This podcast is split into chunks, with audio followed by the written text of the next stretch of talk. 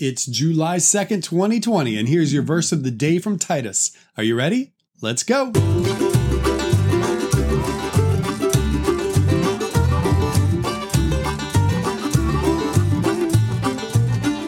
Hey guys, thank you so much for joining me. On this podcast, we are looking at one verse or passage from each book of the Bible and talking about it.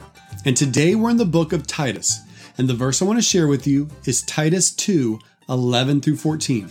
Here it is For the grace of God has appeared, bringing salvation for all people, training us to renounce ungodliness and worldly passions and to live self controlled, upright, and godly lives in the present age, waiting for our blessed hope, the appearing of the glory of our great God and Savior Jesus Christ, who gave himself for us to redeem us from all lawlessness and to purify for himself a people for his own possession who are zealous for good works.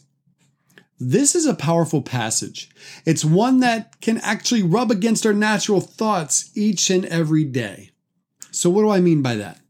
I mean that in a performance based society, one where we are rewarded for good behavior and punished for bad behavior, we can so easily apply that mentality to our faith and salvation. For here, Paul is talking about salvation and the grace of God training us to renounce ungodliness and worldly passions, to live self controlled lives, upright lives, and godly lives. Many times we can get things mixed up and think we renounce ungodliness and worldly passions, live self controlled, upright, and godly lives in order to earn God's favor and maybe even earn salvation. Well, honestly, that's backwards theology, but it's so easy for all of us to fall into. He saved us while we were filthy in the muck of our sins. He granted us new life. We are new creations.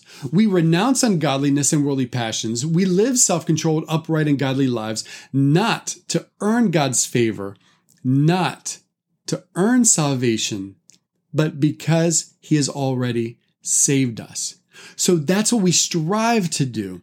We strive to live for that, that um, upright, godly life, renouncing ungodliness, renouncing worldly passions, living in self controlled, upright, and godly ways. We strive for that.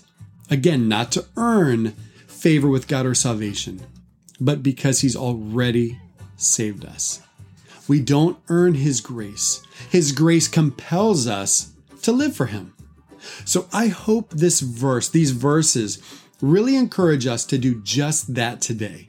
Let His grace move us, encourage us, and compel us to live our lives for Him.